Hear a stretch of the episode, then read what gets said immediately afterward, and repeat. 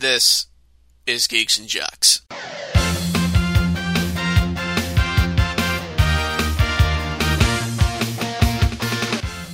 And welcome back to Geeks and Jocks, episode 148. Recording March 30th, 2023. This is Ryan Sullivan. Glad to have you here. Before getting into this episode, this podcast is part of Spotify as a part of their combining with Anchor.fm.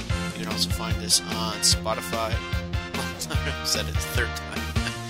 Uh, Radio Public and Google Podcasts are other destinations for geeks and jocks. So plenty of content awaits. So head on down to those places. So definitely got some stuff to talk about, including some thoughts on TikTok, a little bit political television, and a couple other things sports, movies, and a couple gaming related stuff, including an emulator that's uh, supposed to be pretty nice. So let's get into it.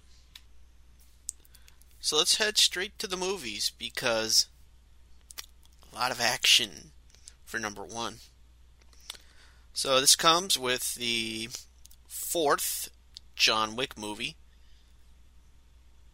Chapter Four. I think this was supposed to be. This was supposed to be made a couple years ago, but obviously, because of COVID, it got pushed back. Pretty obviously. So the numbers were really impressive. About a little over 70 million, give or take. Take a look at the numbers according to boxofficemojo.com. So the numbers uh, about 73.8 million. Pretty good considering the movie cost about 100 million dollars. But actually wound up having a huge week across the entire world.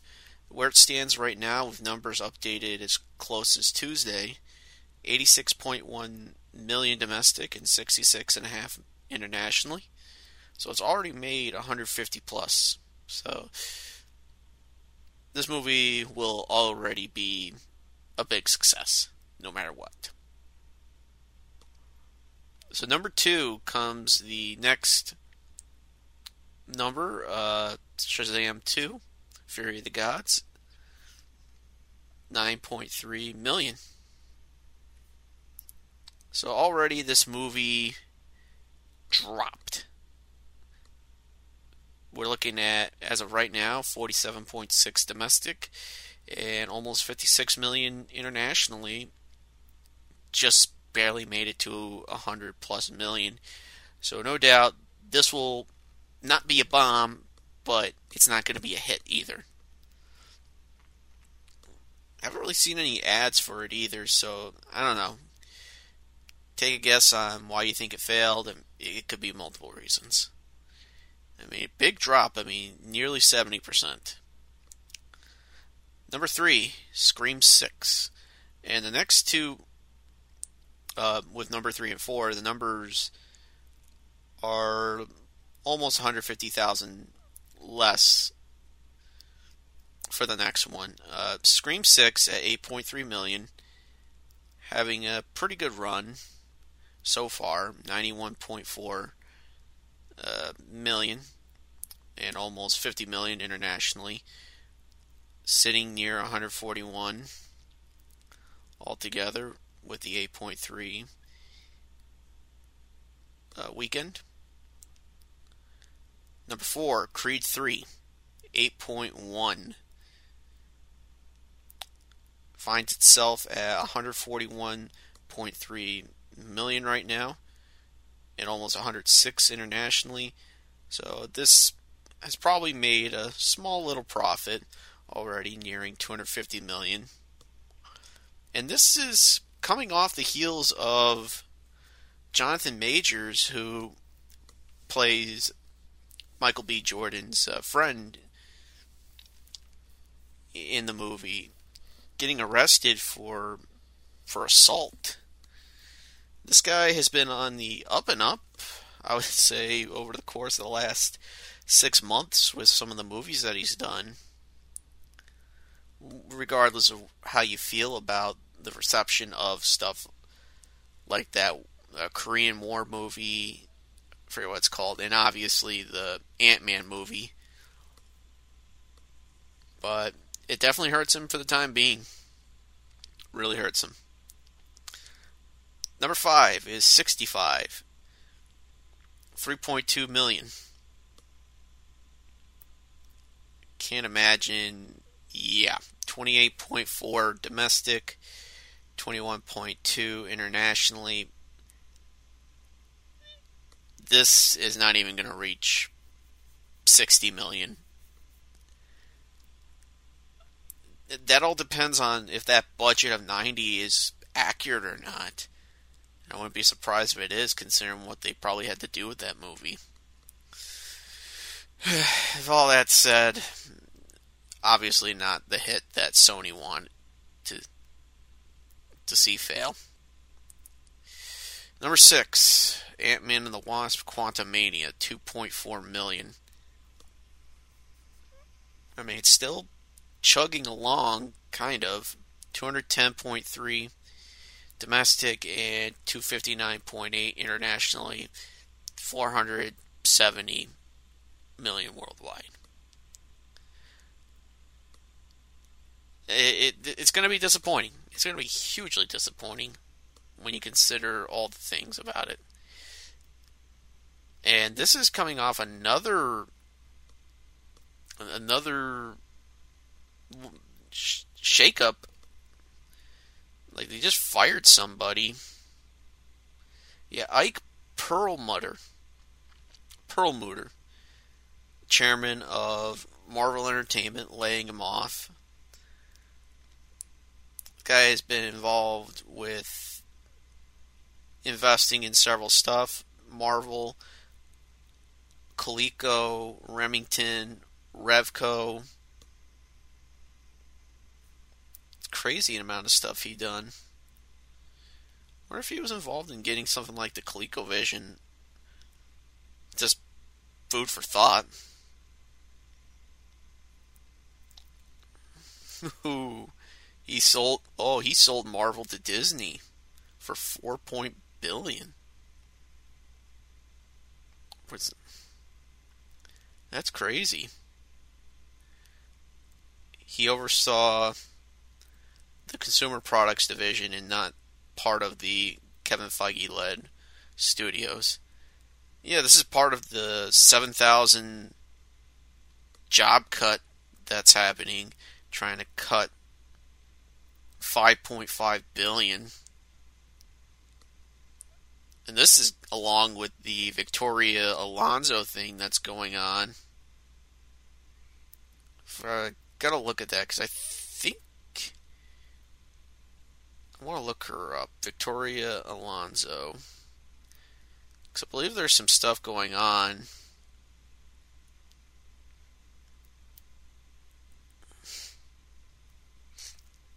There's some stuff. One of the biggest things is from Hollywood Reporter. There's some stuff also from other sites. Breach of contract, legal action supposedly. It's a bunch of stuff. One of them includes something about gay references and stuff on one website, the Hollywood Reporter, and just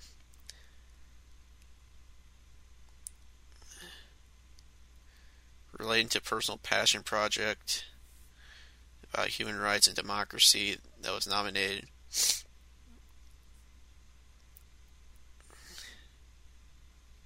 Huh.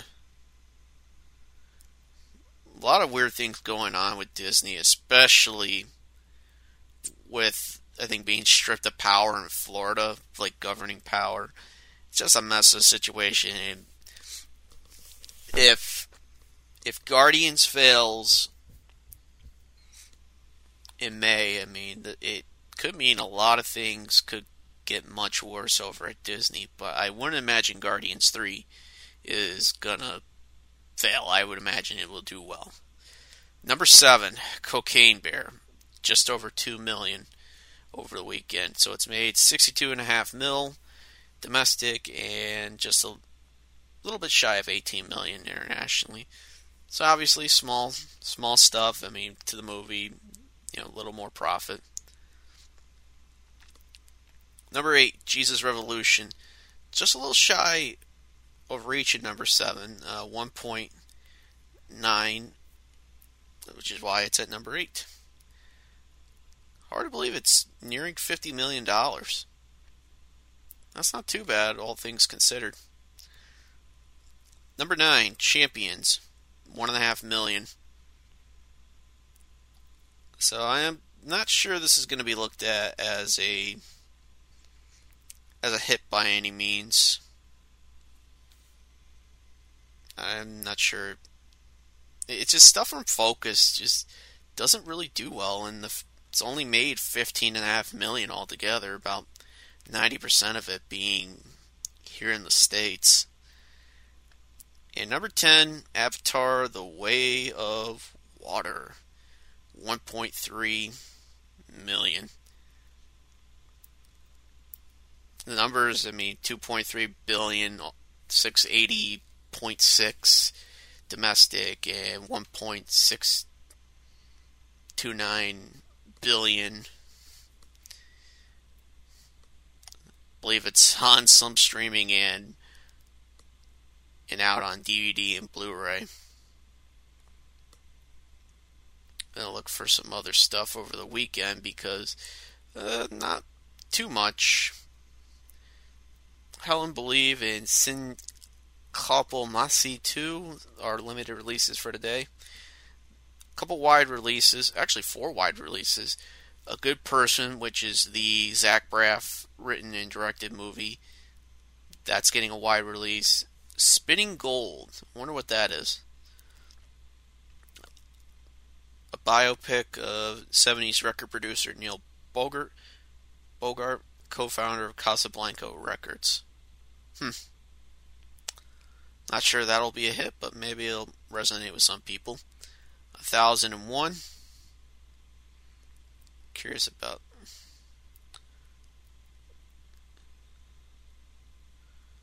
Looks like one of those older type of movies set in New York.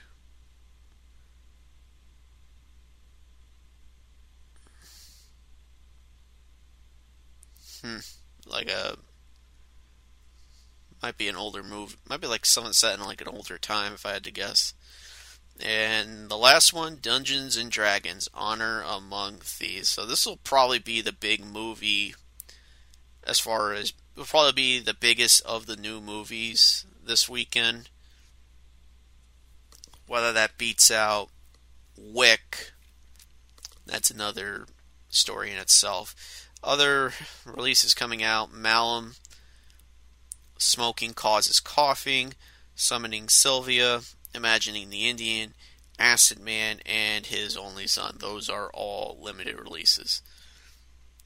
Then we get some limited releases as early as this upcoming Tuesday, the 4th. Versus the Condor and One Day as a Lion.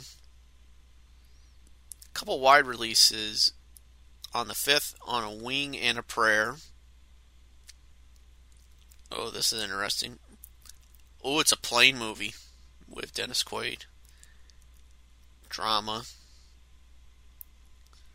Okay, that that is interesting. That is very interesting. I'm surprised he's even still doing movies. No, I'm, I'm, I'm serious. And the other big one being Super Mario Brothers. I would imagine this would be the big movie that is number one during the Easter weekend. And the, on one last limited release being One True Loves.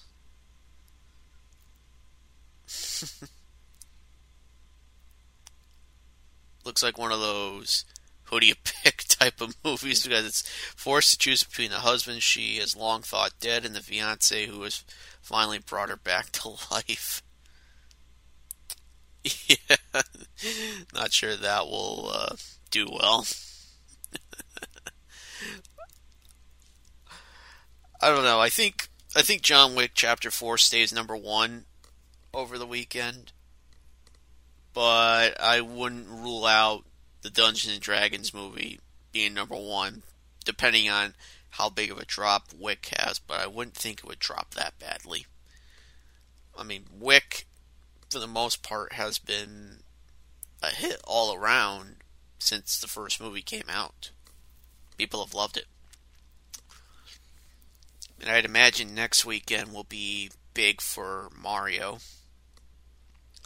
There's no way. I mean, unless there's something that finds a way to disrupt it, I would think Easter weekend is going to belong to Illumination and Universal.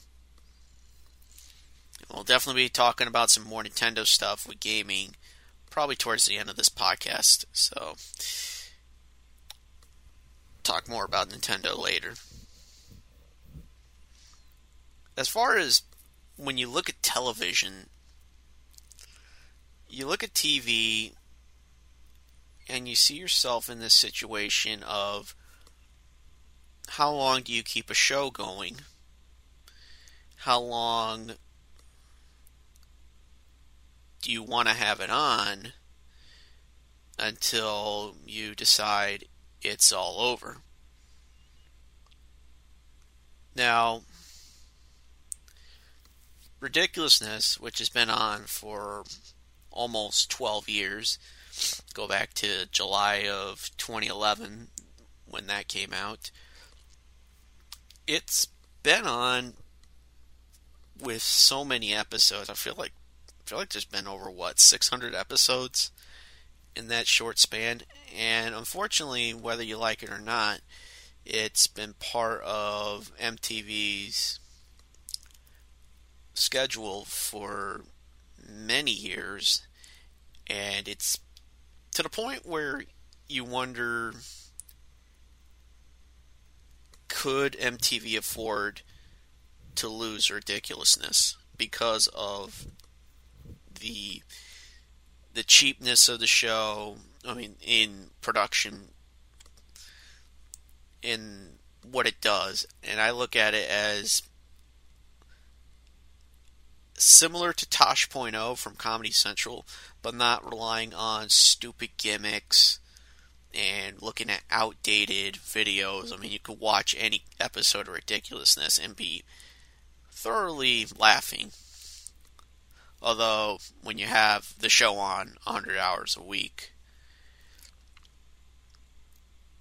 it kind of burns your brain. I wouldn't be surprised if that's the case with Chelsea Dudley aka Chanel West Coast, leaving the show. I think it's interesting that she has decided to leave after 12 years. But it sounds like she has some plans in mind. Be curious about it. I'm looking at from look at US Weekly for a second feels great after exit following 12 years as its co-host. I'm gonna say she probably wants to focus on other things like being a mother. I know she just had a kid recently, and look at other avenues. I mean, she's into music as well. Wants to do other stuff. Uh, she wants to do her own thing, and I imagine 12 years of doing the show she wants to she wants to do her own stuff. But the but the big question is, will people follow her to other stuff? And I imagine they would initially.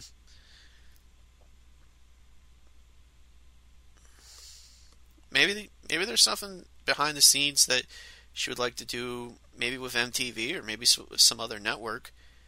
Sign a new overall deal with Paramount Media Network. So maybe it just sounds like do other stuff. But you don't see that with other shows, usually when someone big leaves, it usually leads to potentially like a ratings drop. I'm not sure if that'll be the case with ridiculousness, though. It'd be interesting to see how much drops, especially as time goes on and maybe people get burnt out on the show, even though there's no continuity or anything of that matter. I'm trying to think of like a sh- like a show where there's been some other stuff over the years of people leaving after so long. Look at look at the NCIS stuff. I mean, Mark Harmon's not even acting in the show anymore. I think he's still part of the production, but they have Gary Cole as the main lead for for that. You know, just thinking that, just thinking that with other Paramount produced stuff or CBS. Think about William Petersen, CSI. CSI was like the biggest show in the mid 2000s. Just the way they did stuff with that show. And Petersen left, I want to say, a good seven, eight years into the show, and the show still did well with with Laurence Fishburne. But that's the thing. It, without some people, you wonder how do you sustain that success, and sometimes, if not most of the time, it just it doesn't. And I think that's as we move on to other avenues of of television, including there was like a blurb I seen on CNN about a week or two ago having some of the lowest of ratings.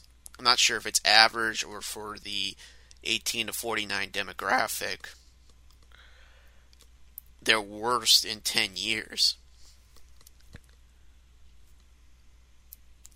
I think what doesn't help is CNN being in tons of controversy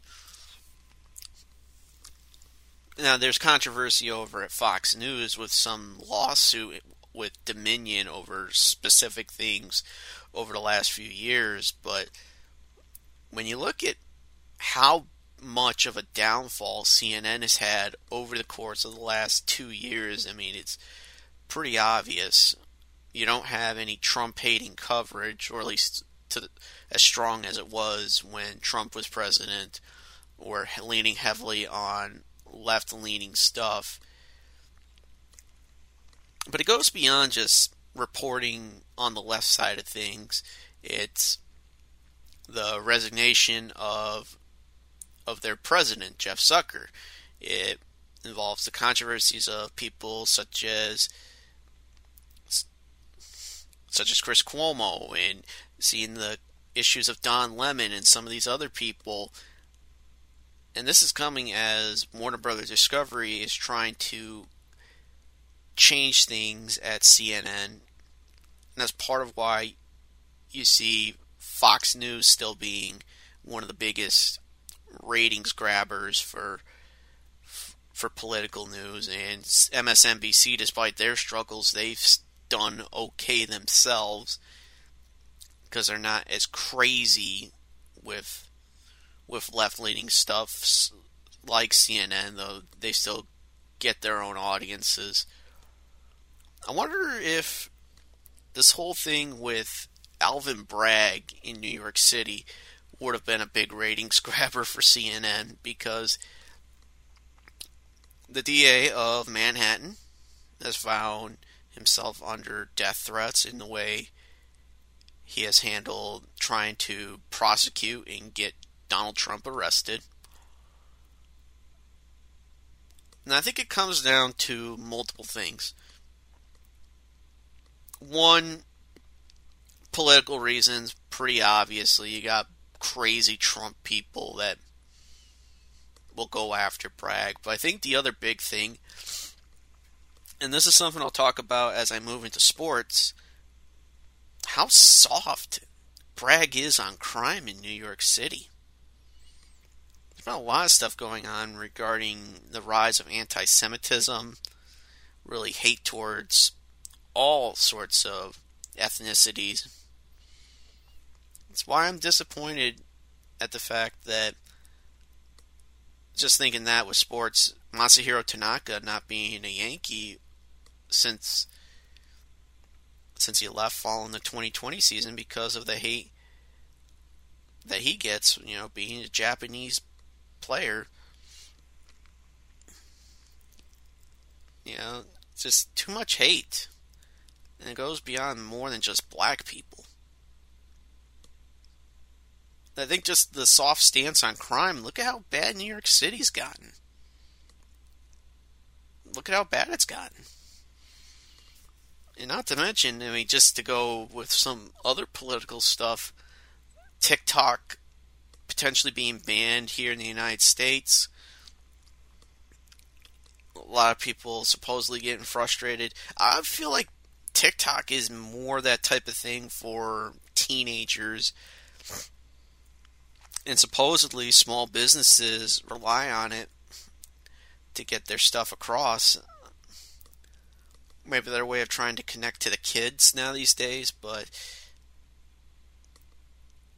with all this stuff happening all across the world, you know, it's a matter of trying to protect people. I don't think it's meant to be ill will or anything of that matter, but it's just a matter of time before you know tons of data gets you know put out into the public you know of these teenagers you never know what kind of dangerous thing can happen to kids you just don't know so to move that into sports talking about temple university so this is around Philadelphia in Pennsylvania. And the guy that was the president, just to check that out for a minute. Temple University, yep, public university. Temple president resigning, John Wingard. I think it, it it's not a surprise. Look at some of the crime rates, like I said. I mean, look at New York City, look at Philadelphia, look at some of these big name cities. Look at what's happening and nothing being done to prevent crime. And I think this is coming off the heels of seeing some crime. I shouldn't even say crime, shootings that have occurred in some of these big name universities and schools. You had a shooting that just happened recently in Nashville at a high school. Michigan State had a shooting not too long ago. Nothing is being done to stop this rise of crime and these soft stances from DAs and some of these things that should be felonies but misdemeanors in some of these other type of things like theft and multiple other things, it's it's gotten more dangerous. That's why down in Oregon, a couple WalMarts shut down in Portland because of theft, because of the rise in crime. And it's not just big name corporations and, and whatnot. You also have local places that have gotten robbed. Just to go on with, with gaming for a brief second, there was a big robbery in I believe it was Missouri. I believe it was in Fenton, Missouri. It was called Trade in Games. Just gonna look at that for a minute. Trade in. Yeah, in Fenton. This was a robbery that occurred. Yeah, about f- almost four years ago. Big robbery. About a $100,000 worth of rare games stolen just to go into that with, how bad Seattle has been, Pink Gorilla. Pink Gorilla, I believe, has been robbed a few times. Yeah, $14,000 burglary, and that was about almost six months ago.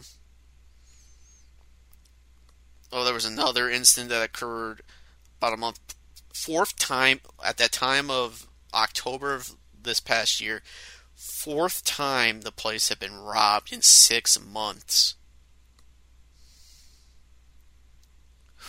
Man. Stealing Pokemon and you get me.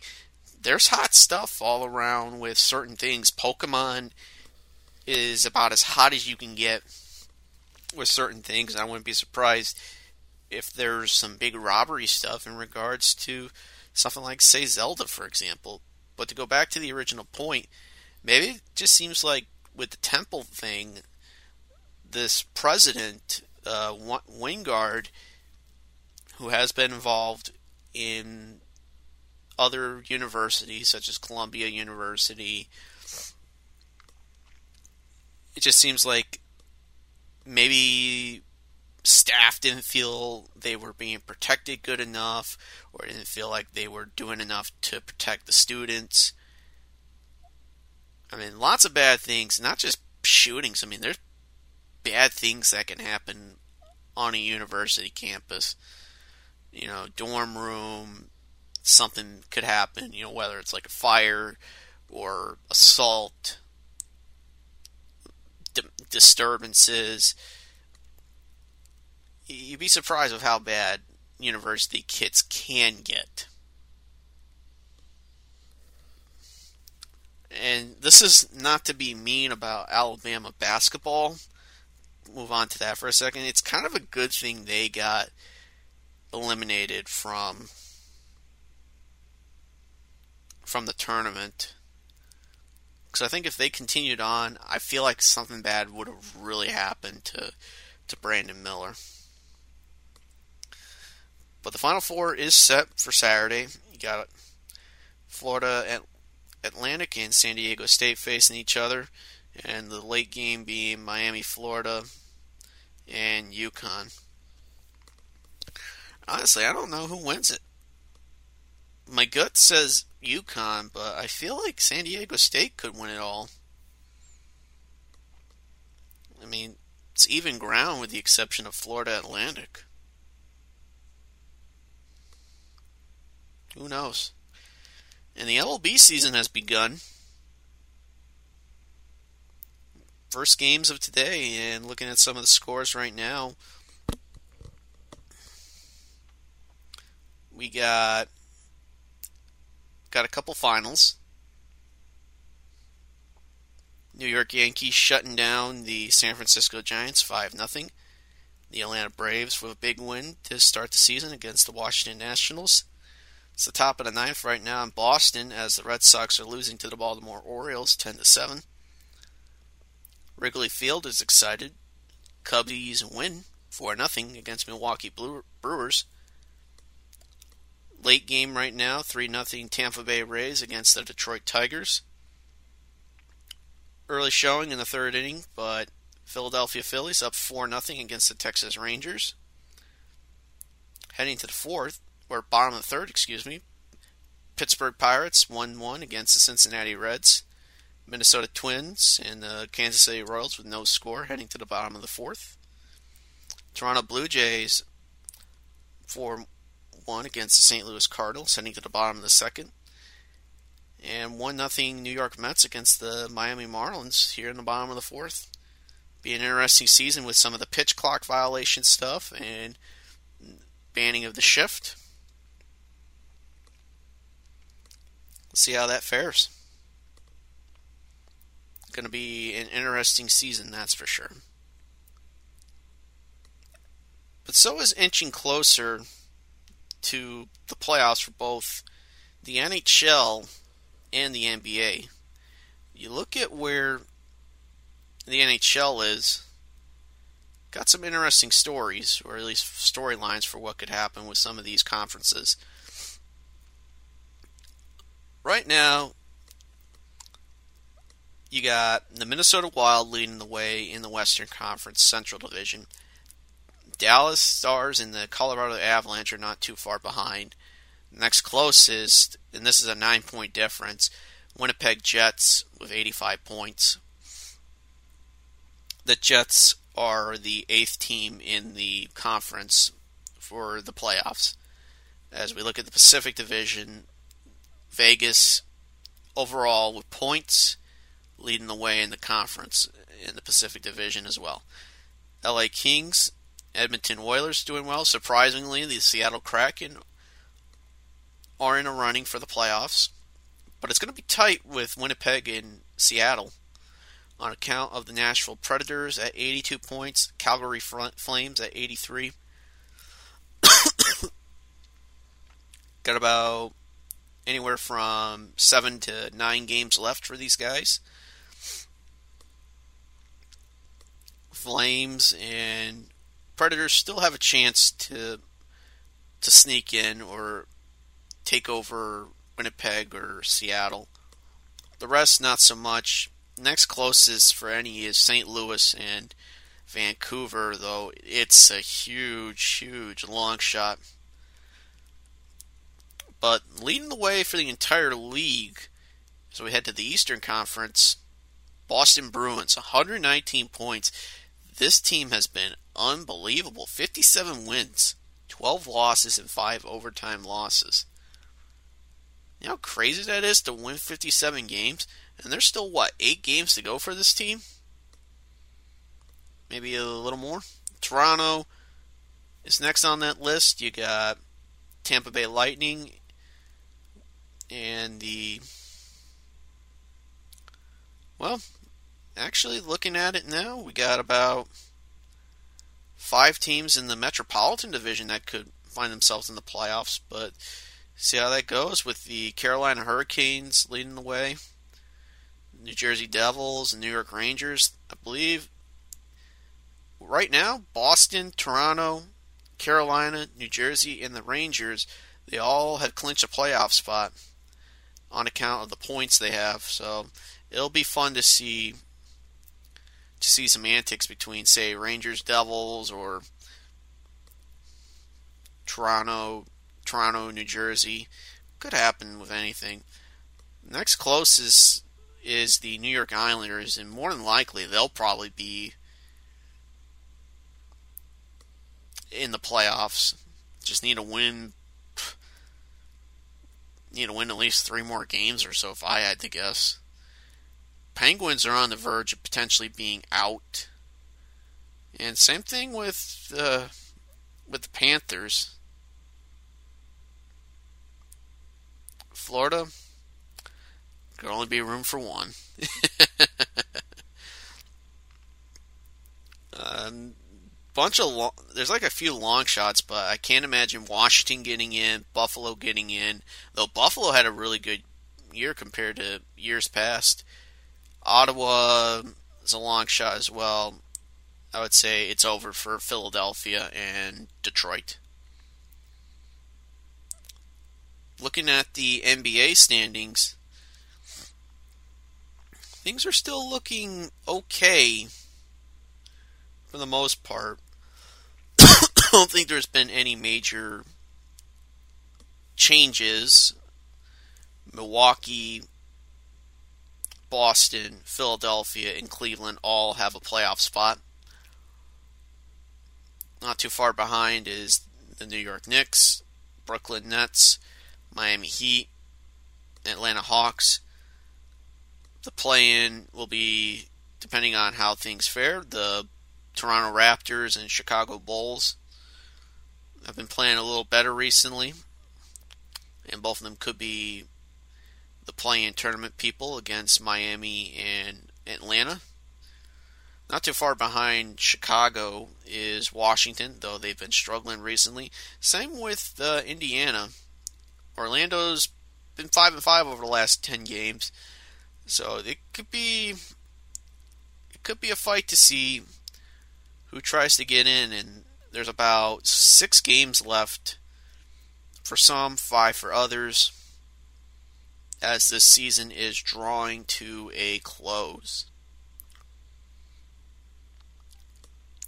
I would imagine the Knicks and Nets would stay at five and six, but Miami could sneak in to be the sixth seed potentially.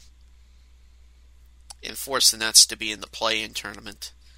You look at Denver; they're leading the way. They've already got their divisional win spot. Memphis as well. Sacramento is qualified for the playoffs. Four through twelve, it could be anyone. You know, things will change dramatically because you got Phoenix 41-35, Clippers, LA Clippers 41-36.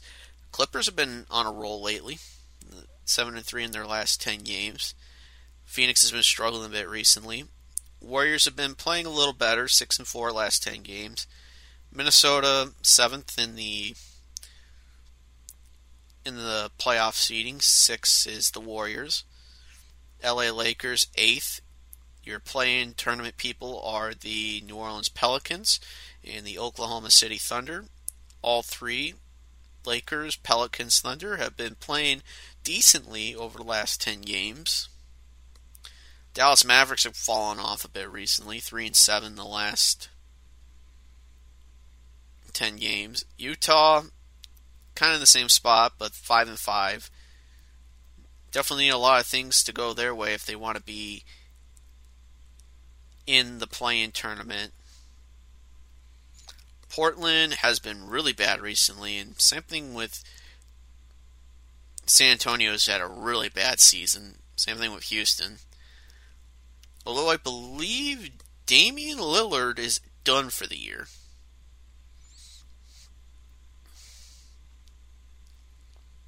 I believe he's I believe he's finished.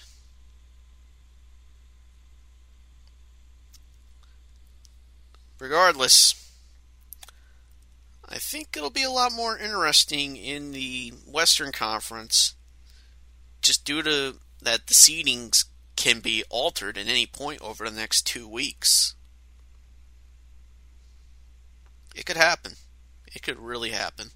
There have been some complaints recently of favoritism towards the Warriors and several other big market teams in regards to referee bias, free throw stuff.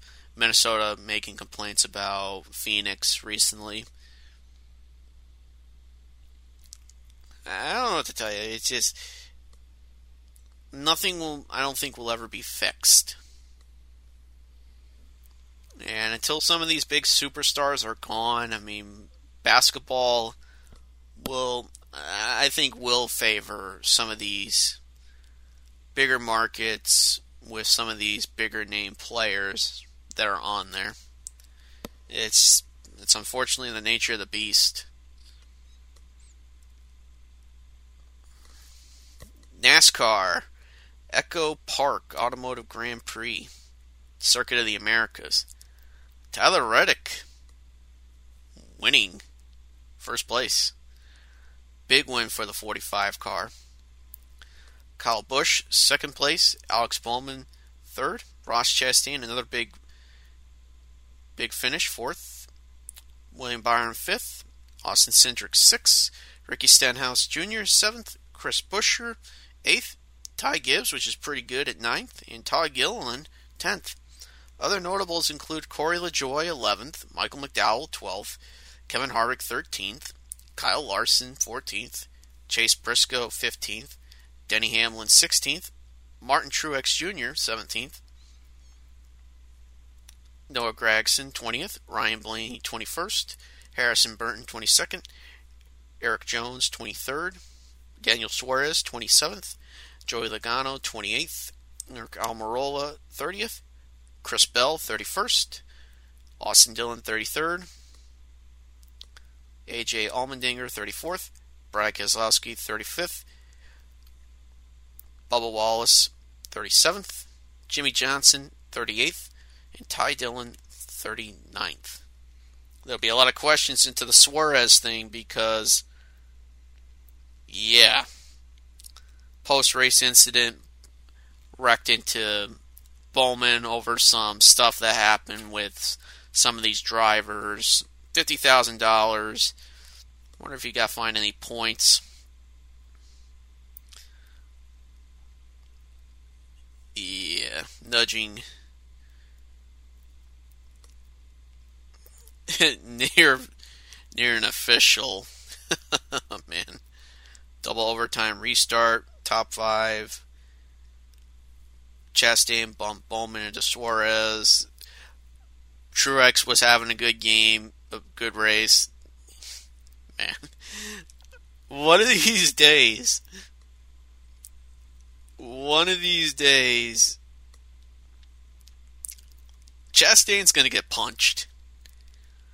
There was even like a headline of an article that there will be a fight coming soon between, not Suarez, um, Chastain and Kyle Busch. I think I'd rather have popcorn for the Hamlin Chastain fight. I think it. I think it'll definitely happen. It, it, it's gonna blow up. I think it'll blow up sometime during the summer, right before the playoffs begin, and it's gonna burn one or the other. It, it, I, just, I, I see it happening. And there really isn't too much to say with the NFL other than the draft is coming in a month. The big thing being Lamar Jackson wanting to be traded. Especially with some of these teams that have decided not to go and pursue him. Believe Atlanta's sticking to Desmond Ridder. They're not pursuing Jackson anymore. I mean, some of these other teams aren't as well. The health of Lamar is going to be the biggest concern. And I would say the passing to a certain extent too. He just hasn't been able to be healthy. And it's been at points down the stretch. And they haven't looked all that great when he's not around the question I would say can he be smarter with the ball? I mean, sure, he'll run, but can he be smarter with his accuracy and throwing the ball? Can he be aware of what to do and when to not take the big hit, just slide and just because this guy can still be a good talent. And you got some other running QBs that are just as good. Look at what Jalen Hurts did. He had a really good year, but he also had an arm with the support that Philadelphia gave him. A.J. Brown and DeVonta Smith. That's a pretty good duo. Baltimore would kill to have someone like that. Look at what Cincinnati has with the duo of of Chase and Higgins. Tell me you don't want a group like that. And the only other thing I could think of that be kind of newsworthy is Miles Sanders, six years, twenty-five million. Not six years, uh, four years, twenty-five million for a little over six million a year with Carolina. my gut my gut tells me they're going to get a QB first overall pick. No doubt in my mind. Need someone. I can't imagine who they have right now is going to make a difference. Now, of all that talk, there's been a little bit of stuff boiling with Dan Le Batard talking about sports debate shows and ripping into First Take and some of the stuff involving what ESPN has and what other networks have done. I would say over the course of the last who knows how long. just to look at that. Dan Le Batard. Just looking for it. I mean, but you look at how things are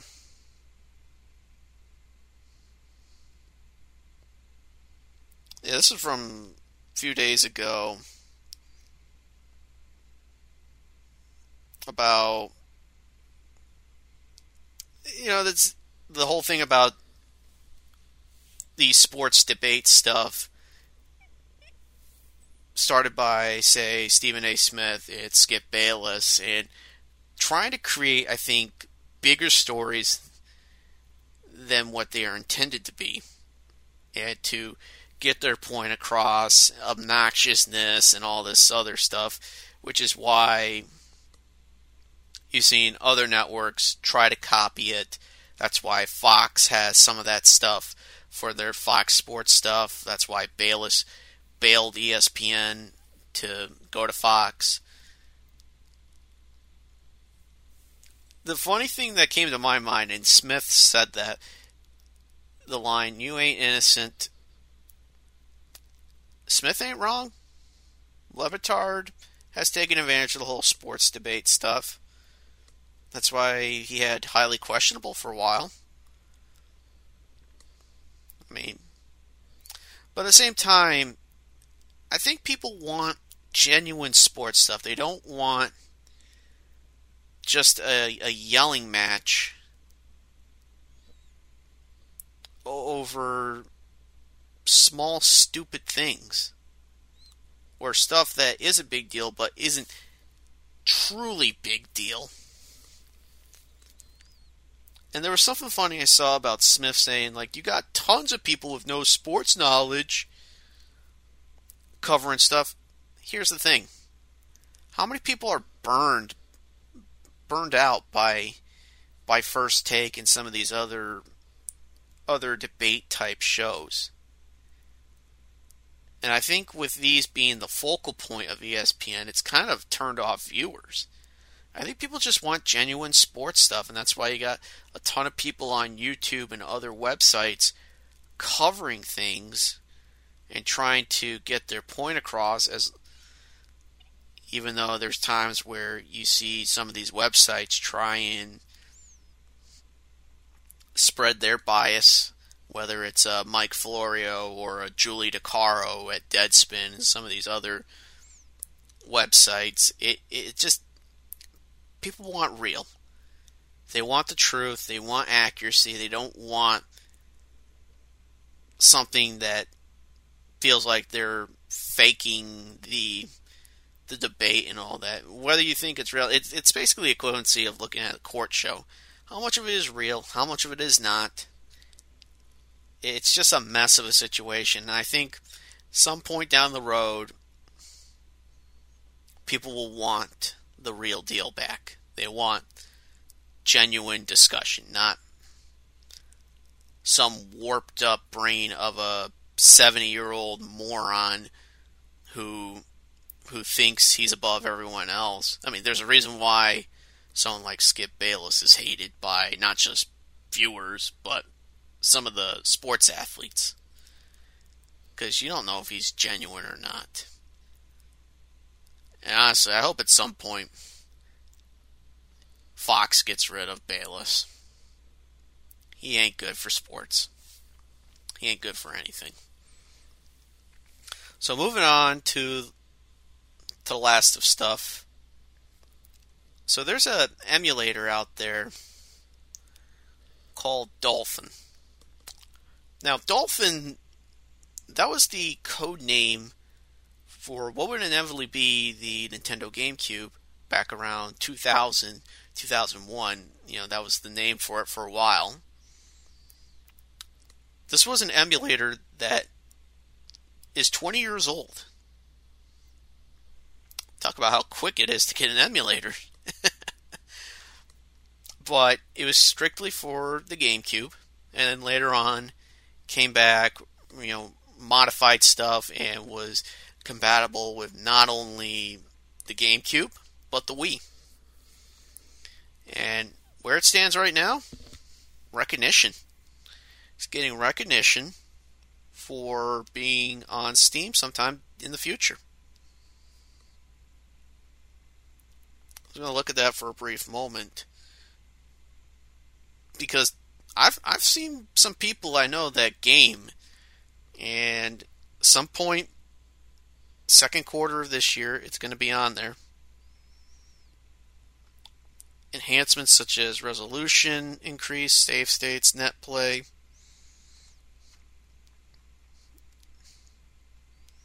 And you can put your discs in and play them. Not sure how that would fare with using the GameCube discs. I'd be I would be I would be pretty scared. But yeah, there's definitely some questions on it. It's a big gray area.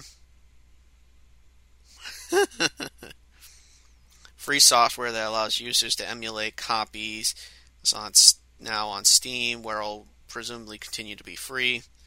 The fact that they haven't been smacked with cease and desist by notoriously lit- litigious Nintendo is baffling. Tiptoe around anything that may bring the hammer down. Yeah, I'm gonna say you don't name Nintendo, but you know, do it legally. Yeah, yeah. This is gonna be interesting to say the least. I mean, GameCube GameCube certainly has a, its share of love. Uh, definitely a lot of people that try to overinflate it now these days, but there's definitely some love for it, especially with some of the titles that are on there. Plus, it's easy to probably have something like this now these days compared to finding a GameCube. Because, I mean, GameCubes uh, sold okay, but was one of the worst selling Nintendo systems for a long time until the Wii U came out.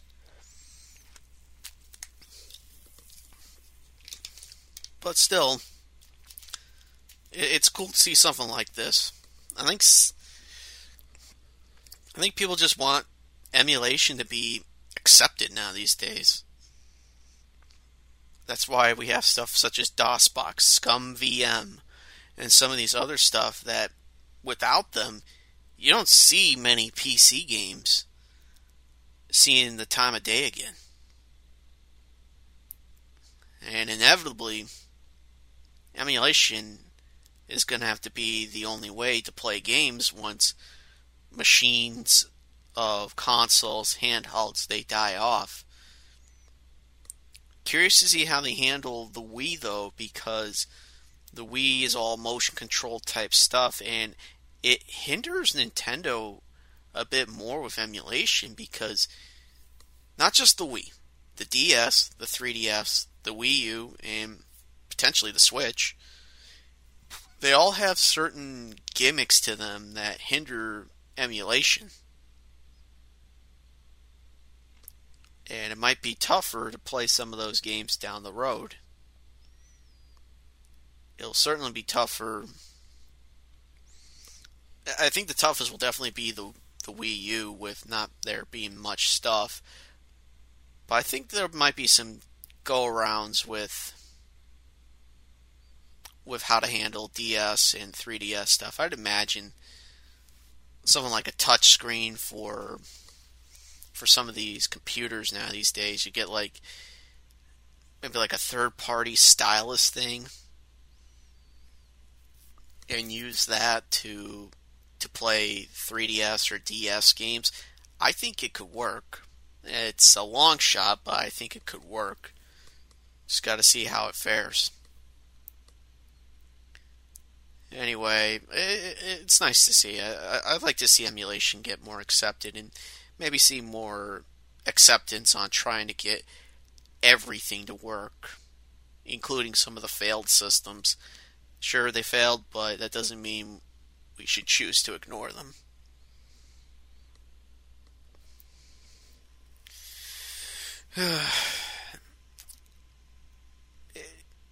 it's crazy to think about that, you know, it, especially with yeah, the, with looking at the article that I just saw from I think it was BoingBoing.com. Nintendo is usually pretty strict, and that's why they'll go after some of these emulation sites that have ROMs of their stuff. And It's usually stuff NES up through to maybe DS, maybe Wii to a certain extent. And speaking of that with GameCube, there was some funny article I read on GameSpot a, a good while ago, and it was about two people that worked at Nintendo,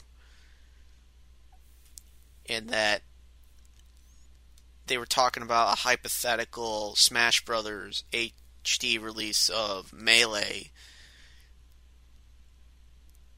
and saying it will never happen because of toxicity and it needs to be exactly identical otherwise people will scoff at it and turn their noses away from it and just be like nope which I can see that being the truth. Nintendo has never been exactly on on par with with people that have loved Melee so much. And obviously there's been a lot of stuff with the Smash Brothers community, especially with potential grooming of underage kids, some of it being perpetuated by adult women it's very toxic toxic situation and doing stuff on emulation for the tournaments and a few other things. Just just not a good good spot for Smash Brothers in general and especially Melee. I don't think anyone would even want a re-release of any Smash Brothers game. And the reason why I say that is because for the original N64 game, I'm not sure if it was on the virtual console at any point, but it's a shallow game. I mean, it's a good shallow game, but it's a bare bone single player game, and really the only thing you're going to get that might be fun is the multiplayer. I feel like that's the main thing keeping it alive, I think, is the multiplayer. I mean, sure, they've expanded on single player stuff over the years, but it's bigger and grander as each game comes out.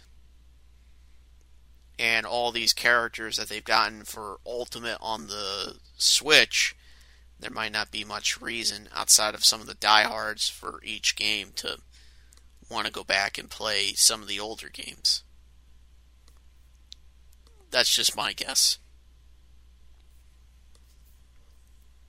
And they're I'm trying to think of anything else. The only other thing I could think of that would be kind of newsworthy is stuff with Resident Evil 4 and some gamers wanting to be pervs and look up one of the main characters look up their skirt or something it's I mean, it's juvenile, sure, but I don't know. Have we gotten past the point where maybe not everything needs to be juvenile? I don't mind. I don't mind crass, but there's some things that are too crass.